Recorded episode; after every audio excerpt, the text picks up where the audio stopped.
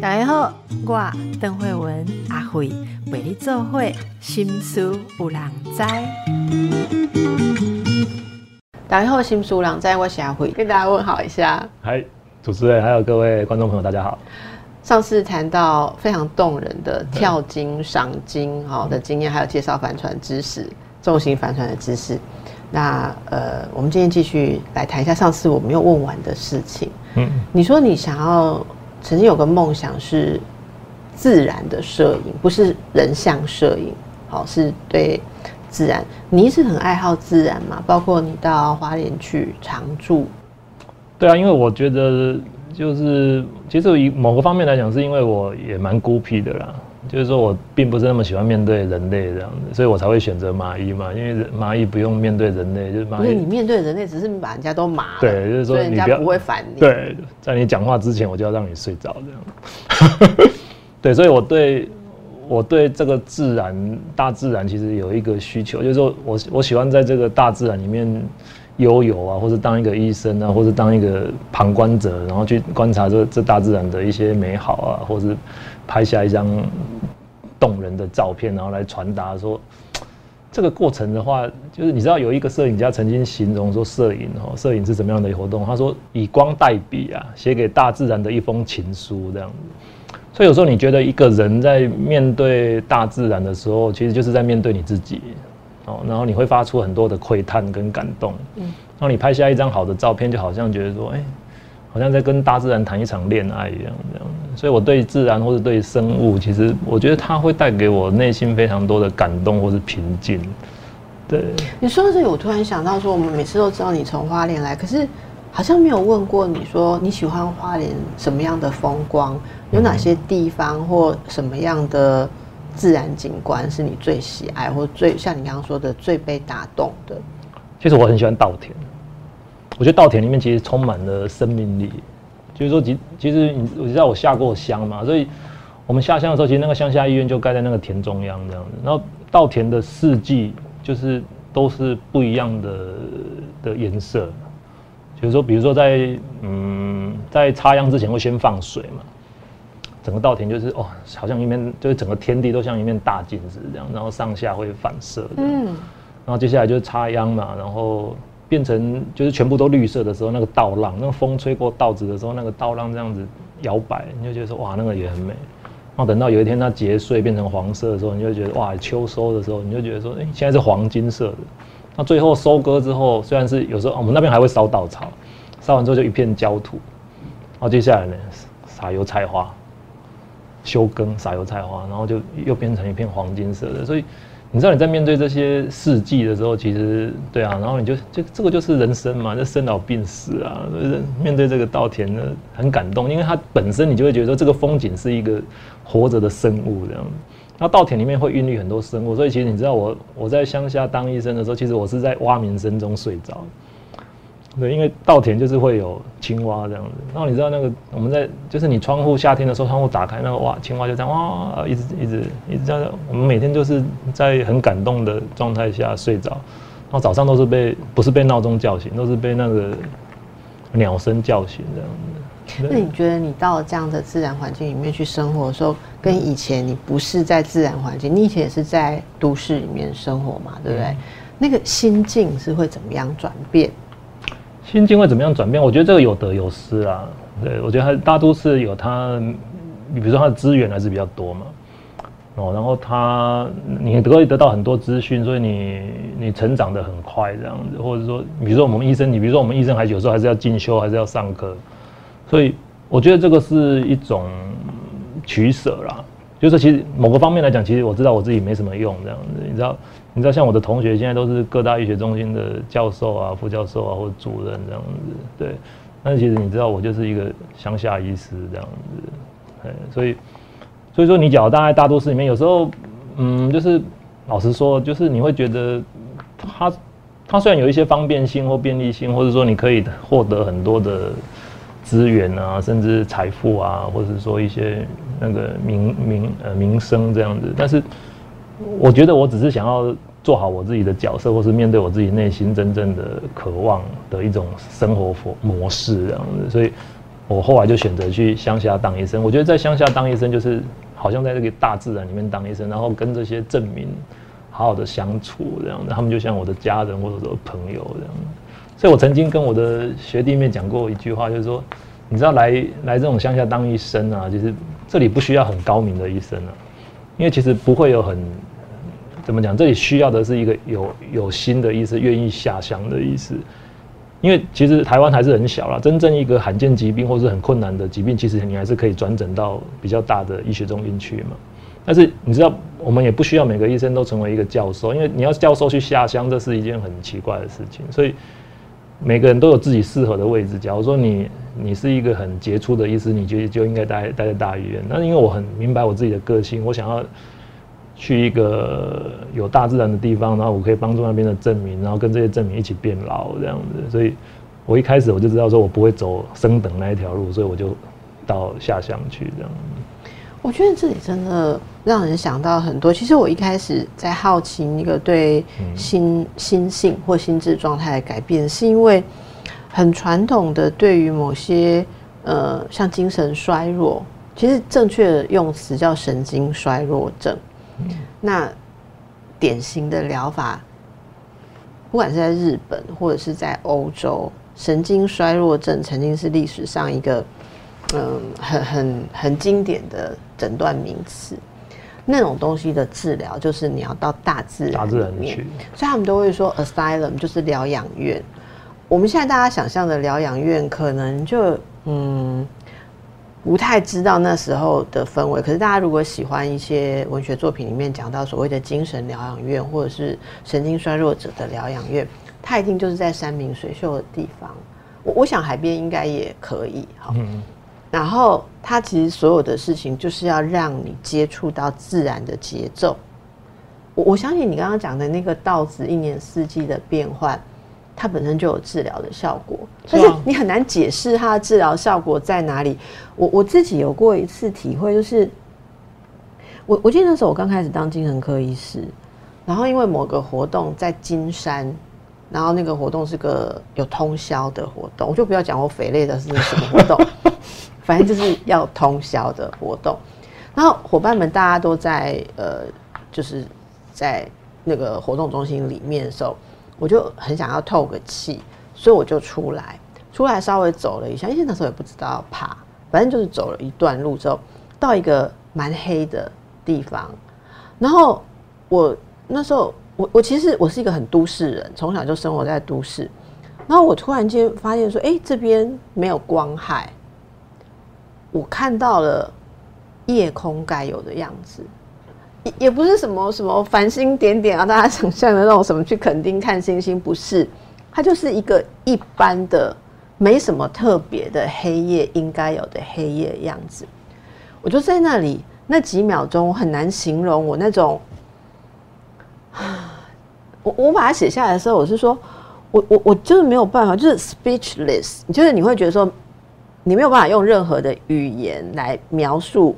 那时候的感觉，可是那是一个很重要的感觉。我我很多年之后，一直常常很多时候会回想到那个 moment。我想到就是说，原来夜晚是这样。可是身为一个都市人，所以你现在明白。自己失去什么了吗？不对，我要讲的，我就说，我连夜晚是什么？是大自然生来每个人人生而平等，我们都能够享受的黑夜的感觉，其实是严重的被剥夺了。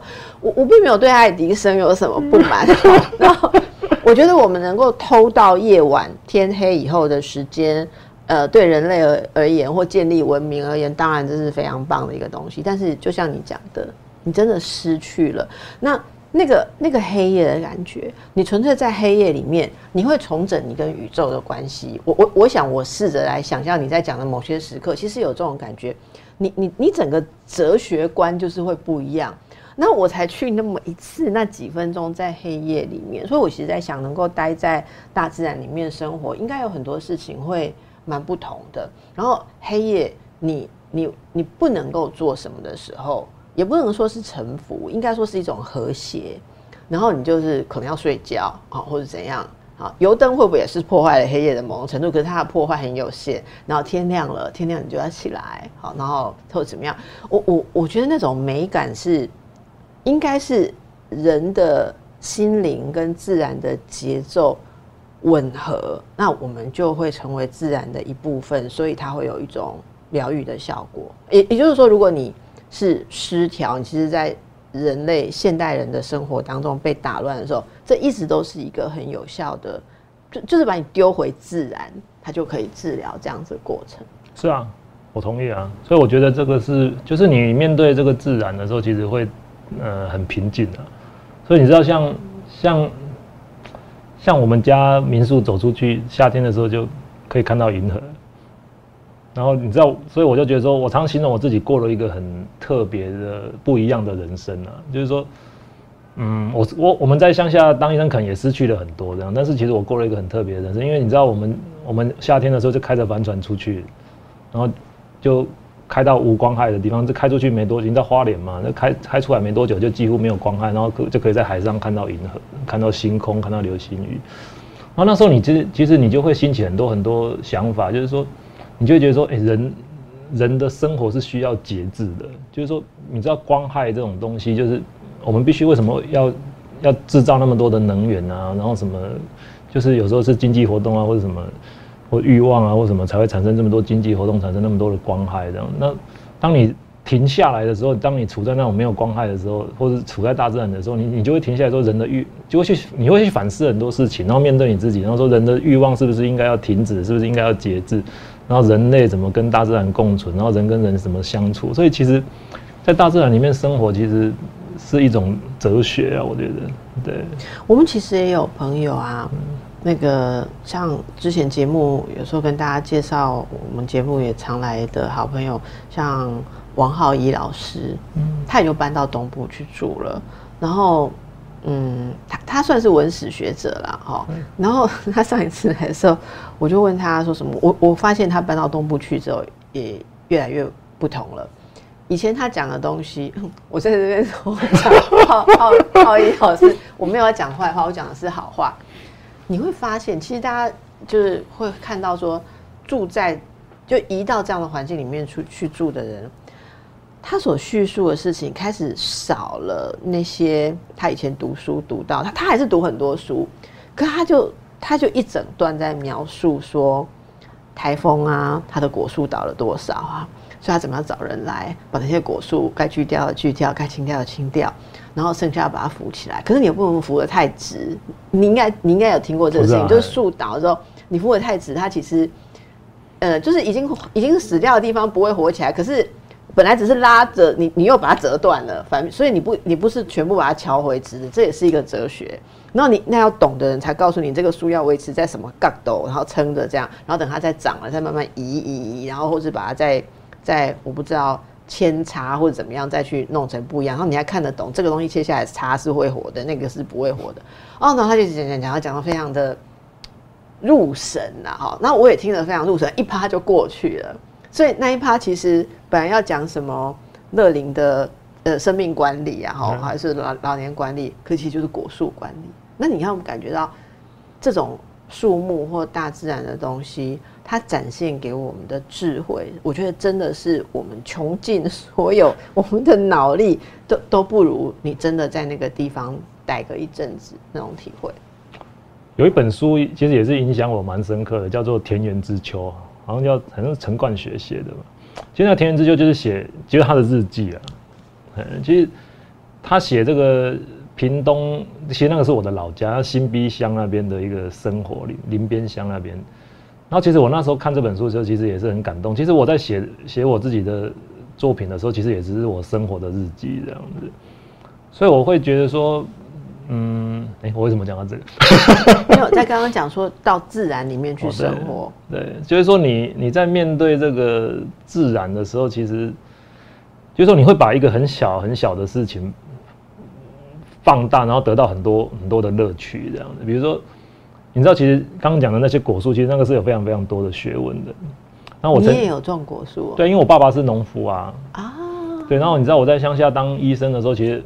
就是然后大家都说好山好水好无聊嘛，然后你知道旁边有一块废弃的农农地这样子，本来是就是在那边当停车场这样，然后后来就就是长满了一些杂草，那我看一看就想，哎、这个地有点无聊，这样怎么这么浪费？我就把那个所有的草啊、那个树啊，那种都清一清、砍一砍，然后搬走，然后我就开始种香蕉，因为那时候我爸正在教我种香蕉这样子，那我就觉得很有趣，因为你知道吗？就是种香蕉非常非常多的学问这样，啊，真的哦，对，就是它我以为香蕉很容易耶。没有没有种香蕉其实非常非常多，就比如说台风来的时候，香蕉很容易倒嘛，那要怎么办呢？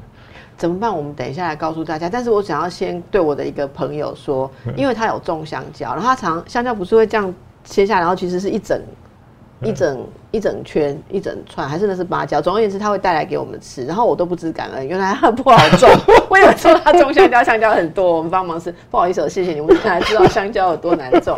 土松曼，我觉得我现在很自然风，对因为我们这集访纲上面写的是偏乡医疗。对，所以我觉得聊到香蕉了这样，那既然聊到了，我觉得应该要聊下去，因为自然就是这样嘛，哦。那其实这也是偏乡医生生活所见，对吧？对啊我也没有太离题，可以接受。可以哦哎香蕉为什么很难种？是怎样难种？因为因为我父亲就跟我说，哎、种香蕉要吃重肥这样。然后有一天我就种把那个那个地都种满了香蕉，然后我就去镇上买肥料这样子。然后你知道镇上，你知道我的脸就白白净净的，就不像是蕉农嘛。然后所以那个老板卖卖肥料的老板就看用一种很狐疑的眼神看着我说，你你你要买妹妹上对你要买什么肥料这样？那、其实我也他就问我要买几号这样，然后我就说哈几号？我后来才知道说原来肥料有分号码这样子。光是香蕉的也有分号码。对，其实都有分，就是它每一个号码都是有不同的养分这样。然后我就回答不出来，然后老板就说：“哎、那你到底是种什么？”我就说种香蕉这样子。然后他就说：“哦，香蕉哦，那你买几号肥这样子？”然后他就问我说：“多大这样子？”我就说：“两百瓶这样买一包肥料。”然后他就说：“啊。”因为你知道我们乡下他们种香蕉很多种死甲，没有人买一包肥料，他们都买一卡车。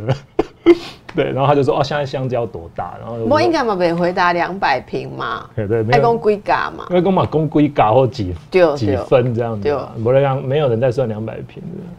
对，然后他就问我香蕉多大，我就说哦大概到膝盖这样，然后他就说哦那先施氮肥，就那你要先施含氮比较多的肥，让它长叶子跟那个躯干长壮，然后等到那个香蕉长到跟你一样高的时候，要施钾磷肥钾肥，不是磷肥不是不是？果实不是，啊因为是开花的，开花开花跟结果哦要钾肥，而且钾肥施了之后，它就会让香蕉长不高，因为长香蕉脚长得越高的话，就越容易倒，因为它很重或者台风的时候它就很容易倒，所以你就必须施钾肥，然后它就会开始开花结果，然后它就会停止生长，然后钾肥要够的香蕉才会很好吃，才会软这样。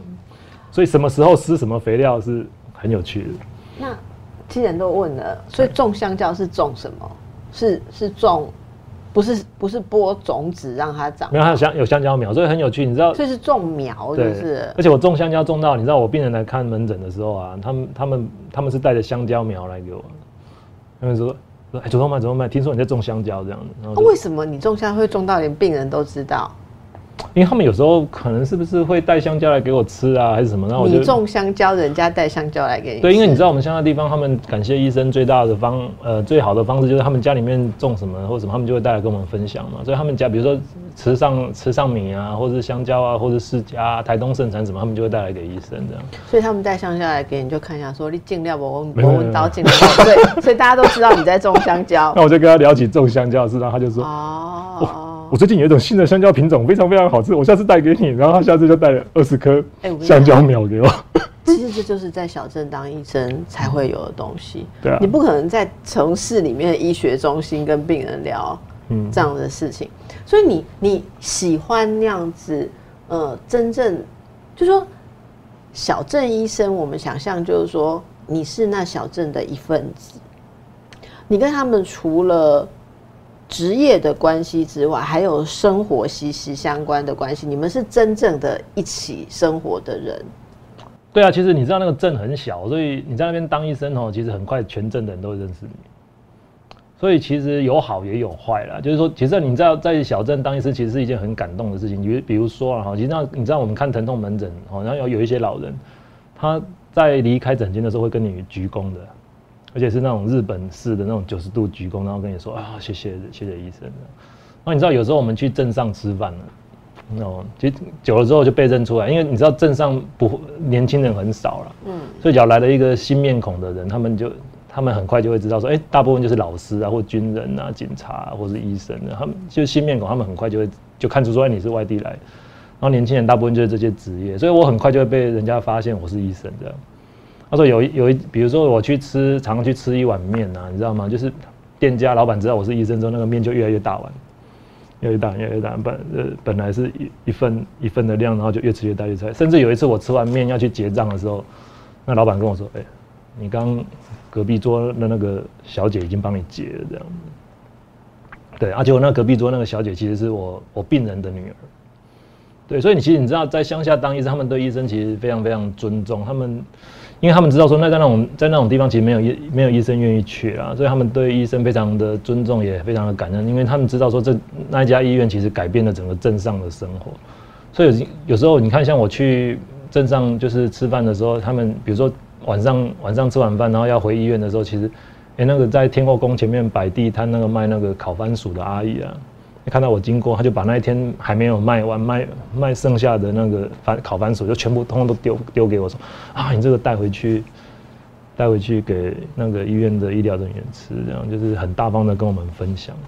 那甚至有一次，其实最夸张的是是是这样，就是有一次我要下去买买一个电风扇这样的，然后就走进镇上的一家就就是那种卖电风扇卖卖电器的嘛，就进去之后，那个老板老板娘看到我就说，哎，你是不是杨医师？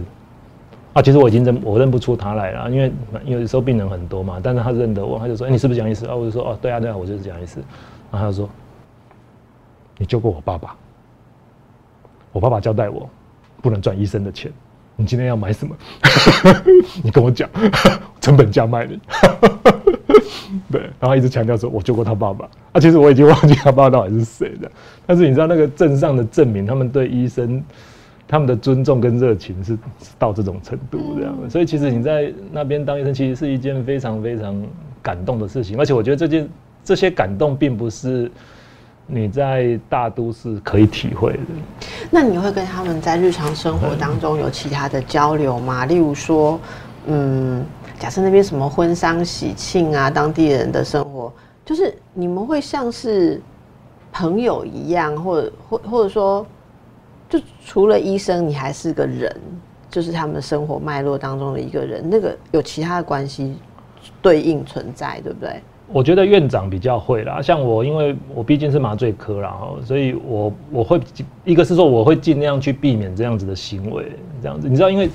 你知道这些证明对我们很好，但是也同时带给了我们一些压力。啊，所以你出去很像都到处白吃白喝白。对，就是说，你知道我去买个东西，就镇上的那些人看到我是医生，就说：“哎 呀，哇，是不是？呃，主动脉医生，我算你八折这样子。”其实我会有点不好意思，你知道吗？就是说，你知道他们卖卖一点点东西，其实才赚可能就是几十块钱这样子。但是其实他又不，他就刚讲，他不赚你的钱，他又打你八折。其实到最后，你其实反而会产生一种心理上的压力，就是你反而不敢再去第二次这样子。对，所以，我就会觉得说，其实反而是就是能够，我当然知道他们对，就是觉得说，呃，愿意下乡的医生很少，对他们对医院的医生都医疗人员很很感动这样。但是有时候这反而这这个这种善意的话，其实有时候我会有点压力。对，所以交像那种婚丧喜庆，我当然会尽量不要去摄入，或者不要去参加这样子。但是就就。镇上的证明哦，就是我们在路上遇到啊，或者什么，其实真的就是有时候就像朋友或像家人一样，其实大家都非常非常热络。那我我觉得对某些人而言，那种人情味跟那样子的生活方式是非常踏实的。是啊，你就因为因为现在的其实医疗医生跟病人之间，我我常常觉得，我我我举一个对话好了，反正既然我也不要说是谁哈，就是有长辈去不久前去看一个医生。然后那个医生啊，那个长辈就说啊，鬼想窟窿甜啊，然后然后然后这样，那那个医生就说给你检查，好，就是叫他去照几张片子，好，片子照来人说，嗯，你阿姆骨那叫拢败去，派去哈，骨头拢派去，骨头都坏掉了，好，然后呃呃，下面这里哈哪里有问题，腰椎哪里，那就是讲完之后，长辈就问说，啊那怎么办？好，这样很合理嘛，好，然后那医生就说。看你想要怎么办呢？那医生是外科，所以长辈就问他说：“那这个需要开刀吗？”好，诶，医生说：“对，这个可以开刀。”好，然后长辈就在追问说：“那要不要开刀？”那个医生就说：“要不要开刀不是我决定的啊。”那你长辈就三条线呐啊！你是医生，不是你决定，是谁决定？然后那长辈说：“啊，我医生，你你帮我决定，哈啊，我我们怎样我们本来我怎么会知道这个要不要开刀的意思嘛？”然后那医生竟然回答他什么？长辈跟我讲的时候，他说：“医生跟那供给先辈艺术的时候，我听我真的也是很傻眼。”医生跟他讲的话是说：“要不要开刀？我没有办法告诉你要不要开刀。开刀我就是做我的部分，我切开来，我把该清的、该割的、该钉钉子的、该你空空给你弄好。”但是呢，这开刀的过程，你麻醉啊，你麻醉啊，哈，你会不会有风险啊？你会不会有血栓啊？他就这样对着病人讲啊，你会不会你会有风险有血栓？那个不是我管的，好，所以那个是你的部分，你管好你的部分，我管好的部分啊。你告诉我你要不要委任我开刀？你要委任开刀，我就做安排，就这样哦。好，那长辈就说，呃，好，好，好，他说好吗？然后那医生就开了一大堆的检查，出来之后。这长辈就问我，因为我是我算还算是个医生，他就问我说：“医生说要开刀，怎样怎样？”我就说：“那你有没有问他？你有没有问他说，那这整个评估起来，你的状态？他说他说可以开刀，可是你如果不开会怎么样？然后开了可以期待什么？机会有多大或可能？你有没有这样问？”他说：“我讲个我我刚刚恭维好，所以我我觉得我常常在想说，但是医生也没有错，我也。因为我都是在医学中心工作，我觉得在那种三小时内要看五十个、六十个，我还我还挂过八十个三小时。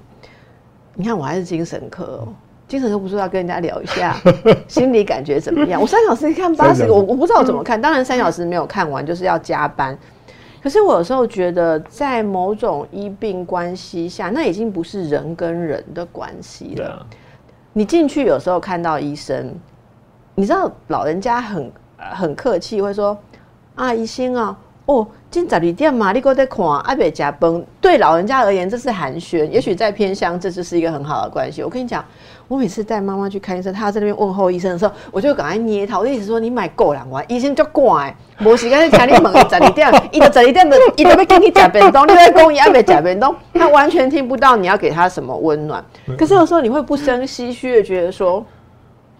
那已经变成是一种专业的输送，跟我不知道能不能讲贩卖，就当然是服务了哈。可是那里面就没有了人跟人之间的对应。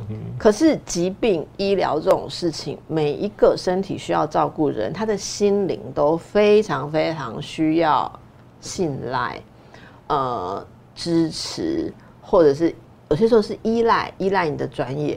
可是拿掉这些人跟人的关系之后，我真的觉得很多事情变得很残酷，变得很无奈。可是我也不知道，我们没有办法把。其实我我不知道那个杨医生，你有没有听过？很多人把现代的医疗，尤其是像台湾这种巨大的医学中心，称之为医疗怪兽。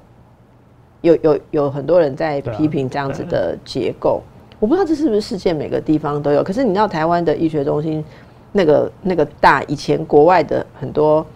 那个团队来，我以前在台大医院服务嘛，他们来啊，或台大啊长庚啦、荣总啦这种地方的时候，我常会听到人家说：“好惊吓哦，医院有办法弄得这么大，你们怎么运作的？”哈，因为大到这样的时候，每个人都像是一个小螺丝钉，它已经是一个大机器了。可是你看，你可能大家就觉得说，我今天跟你是有一个认识的关系，也许除了你的科，我我吉他不对，咱被猛下，你说也可以跟你聊一下。那我我我就有时候觉得说。蛮怀念，因为我们以前想象的医生还没有变成医生之前，想象的医生是要有那种医者、仁者，然后那种东西。可是现在是变技术人员。对啊，所以这个是一个比较可惜的地方了，就是说会觉得好像消费行为嘛，对，它变成一种消费行为，好像在消费行为，就我提供产品，然后你们病病人来买产品这样，那就这样子就会失去一个人的味道了。所以这个也是为什么我我选择去乡下当医生一个很重要的原因。你也是比较喜欢那种那种东西，可是你又不喜欢跟人。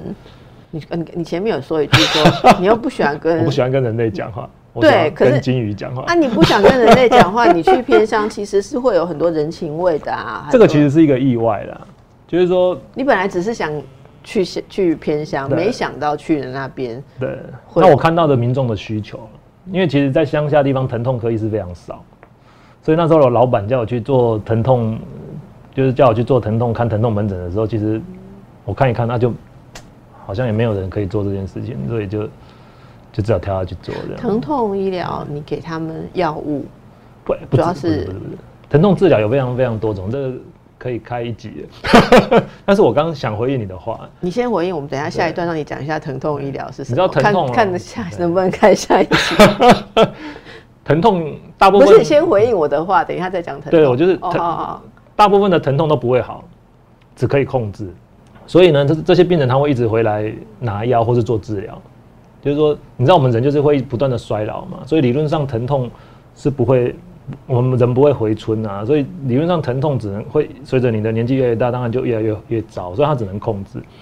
所以你知道我我一直有一个信念，或者说这个是老师我的老师教我的信念。其实说他说聆那听病人说话，聆听就是治疗的一部分，因为疼痛永远不会好，他只能够被控制，所以他时间到他一定要回来拿药或一定要来治疗，所以你一定要让他讲。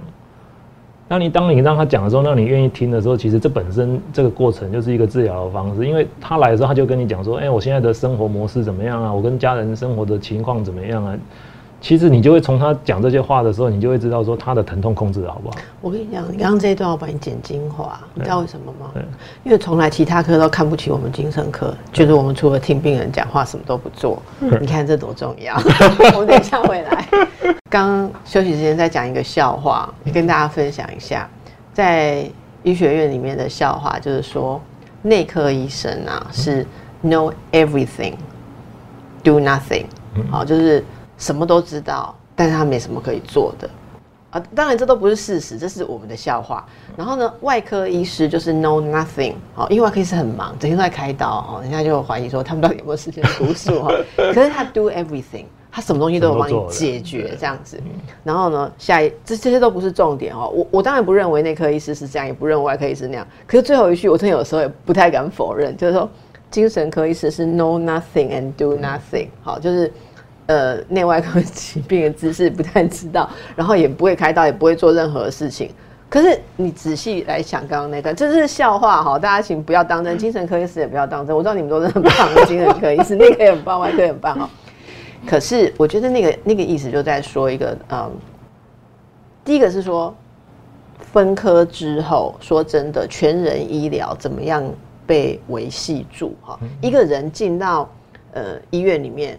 有有时候你去看，你有一种模糊地带，你不知道属于哪一科的时候，你去看医生，很常常医生只是管他管的那一个系统，其他的部分如果不是一个比较热忱的医生，他就觉得说那个不归他管。然后常常病人在那个界限当中的时候，他就需要还好现在有加医科啦或什么的来帮助。好，这是这是第一个。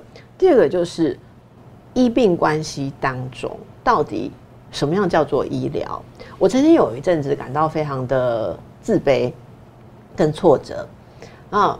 我有，我曾经，我甚至可能跟家里的长辈，在他们很需要医疗的时候，然后仰仰望我、仰赖我很多，可是我没办法干嘛，只能一直抠同学的时候，我就说真抱歉，就是我好像做了医生，可是做了一个好像不能为你们干嘛的医生，既不是内科也不是外科这样子。可是慢慢的，我我会发现。哎，原来医疗这件事不是只是一个技术，不是只是针对身体上的病，它它其实有很多你这个人，包括你有没有面对疾病的心理储备，然后诸多痛苦，像你刚刚讲痛不会解决的时候，他需要的是什么？那个部分真的也是一个，我不敢讲说它也算是医疗技术，可是它真的是一个。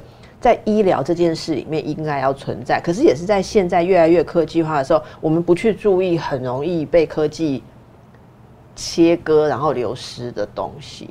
所以你你在偏乡所接触，或者那个那个模式，当然人与人之间的那个关系比较鲜明嘛，就一个医生对一些人。那你觉得那个那个是保留了某种？很可贵的东西，还是它其实是因为偏乡缺乏医疗资源一个很不得已的现象？如果有一天我们把偏乡的医疗发展的更好，这个东西会失去吗？我举一个例子哈，我在日本受训的时候遇到一个案例是这样，就是有一个很年轻的女生哈，就就是已经安宁了，已经安好像三十可能三十几岁了，安宁安宁治疗这样。我的老师带我们去看的时候。然后他就跟我说这个女孩子的故事，就是说这个女生可能十几岁的时候，就是被五个消防员啊抓到暗巷去强暴的。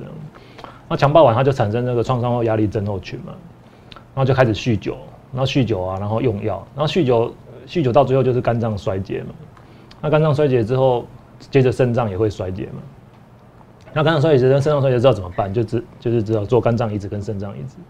那这个女孩生呢，有一个很。很棒的父母，就是父亲哦，就捐了一部分的肝给他，然后呢，母亲捐了一颗肾脏给他。那其实你我们应该都知道，说你人的一生哦，你要接受到一个器官的移植，有这个机会是很这这是万幸，更何况你接受到两个器官，而且是从你父母身上割下来的。那你讲人生有这样子重生的一个机会的话，你是不是会觉得说很感动，然后要去珍惜生命这样？逻辑上是不是这样？我很想回答是，可是你知道，因为因为我是精神科医师，我我我真的知道不是，对对吧？我们的我们的逻辑就想说，哎，我们当一个人经历就在死亡边缘，经历快要死亡的时候，其实你获得一个重生的机会，你应该理论上会觉得说，想要更去珍惜这个生命，就当然就不是，因为这个女生就是。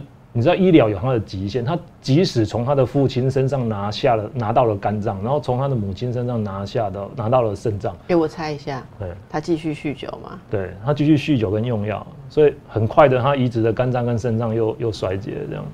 那衰竭之后，他的你知道吗？这个故事其实非常非常悲伤啊。就是说后来他的父母也放弃了，就是说你知道，我都给了你肝，给了你肾了。对，因为他就他他们就他们也觉得他尽力了，所以他。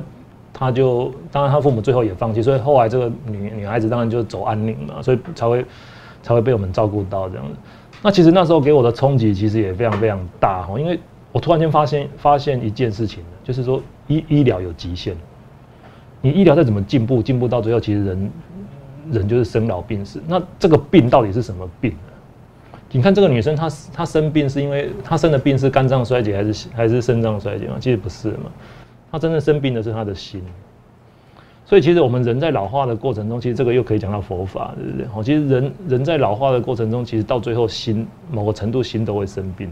那这些疾病其实没有办法，当没疾病没有办法去治愈的时候，其实你就要去治疗这病人的心。不管你是用任何的方式，只要让能够让他的心稍微好过一点的话，你你这个方式你就应该要去尝试这样子。我觉得这个是医医病之间最关系最。最基本跟最珍贵的，所以你知道，像我们做疼痛医疗的，所以刚讲的疼痛永远都不会好，只能够控制，或者是说有一些癌症痛，其实你很明白，说你只是让他好过一点，你只能陪他一段时间。但是你在这个医疗的过程中，你怎么安他的心，然后让他去面，让他让病人得到平静，然后可以去面对他的疼痛或面对他的疾病本身，其实这个是很重要的。所以不管你能够用什么方法，只要你能够，我们说我们有一句话好像叫做 “sometimes cure, always comfort”，是吗？有一句医疗的名言，对不对？“sometimes cure, always comfort”。对。然后还有还有一句我忘记了，我也忘了。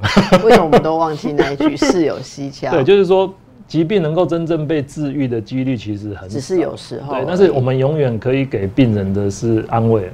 就陪陪他们，就是成长或者走过生命的某一小段路，然后让他们的心得到平静，然后让他们可以平静的面对衰老，或是面对死亡，甚至在这个过程中，他们可以平静的面对家人，然后让家人有机会去陪伴他们，也让家人平静的面对这些。对，我想这个是身为一个医师最珍贵跟最基本的一个职责啦。其实你刚刚讲到心啊，哦，安心何其难，对不对？对。心是什么？心是什么？嗯，就是刚刚你说的那个需要被照顾。你有刚刚那个女孩子，她其实病在心呐，可是就难了。当然讲到这个心的时候，大家知道不是心脏科那一颗心，对不对？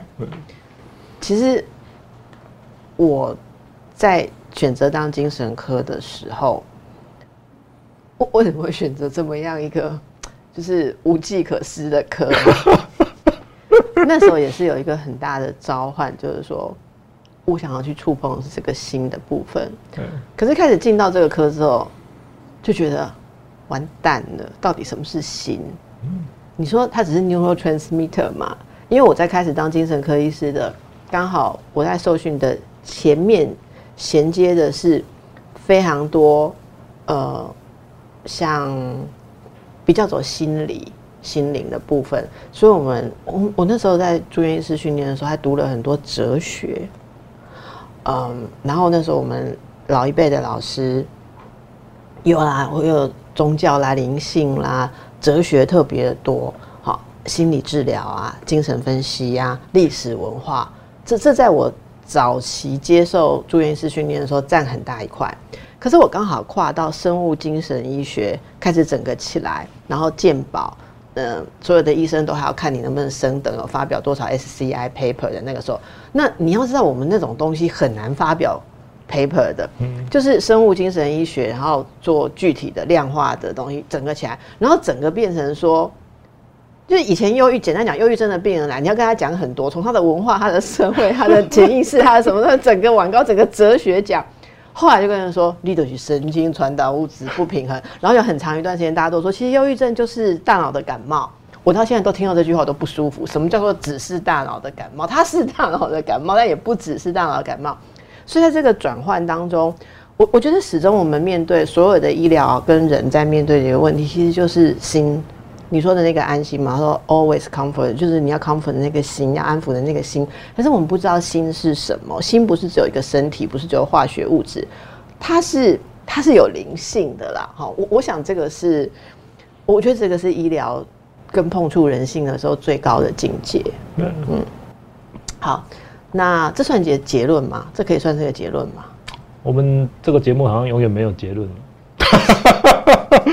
我们的结论就是哎埋下下一集的伏笔。佛法不是禅宗里面不是有个故事？我 我不知道是不是真的，但是我以前常常讲什么弟子跟师傅说：“师傅，请请帮我，请教我怎么安心。”师傅说：“你把心拿拿来。”，有没有有没有这个这个就是禅宗的嘛初祖跟二祖的故事。哦，出主任就真的有嘛？对好，对对对，所以你的心是什么？你没有办法去，你你没有那个心的什么讲概念跟那那个那个空间的话，谁也没有办法帮你安。但是有有的话，当然也要有一些人为这个是有感的，能够去奉献的哈。好，非常谢谢主动脉医师今天跟我们，呃，从自然谈到医疗 的理念，哈，跟新的问题。那也祝福大家都能够安心健康。谢谢。